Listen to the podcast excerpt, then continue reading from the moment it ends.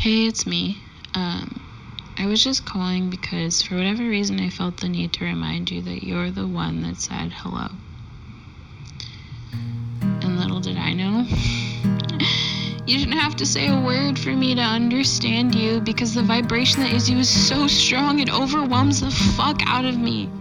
I can feel you from all the way over here and I can't breathe.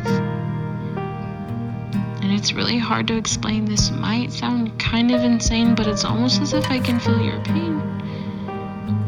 And maybe that's because we're the same. This might sound kind of crazy, but I think I love your shirt today. Wait, what were you gonna say? I didn't mean to interrupt. I just really need to learn everything about you right now. I'm not sure how much time we have. Feels like forever, but for some reason, the sun keeps rising without you. Sky is still blue, and we have no clue what the future holds except for the fact that you never get old. No matter what, you never get old to me. Every secret you're afraid of sharing because you think I'm gonna stop crying.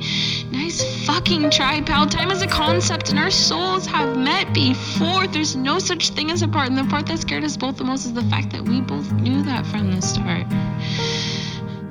Time sure is a funny way of masking itself in the unknown. Boy, I am fucking full grown, and the only truth you've been shown is my heart because your face that you try so hard to mask is actually just a mirror of your insides, and your insides are magical.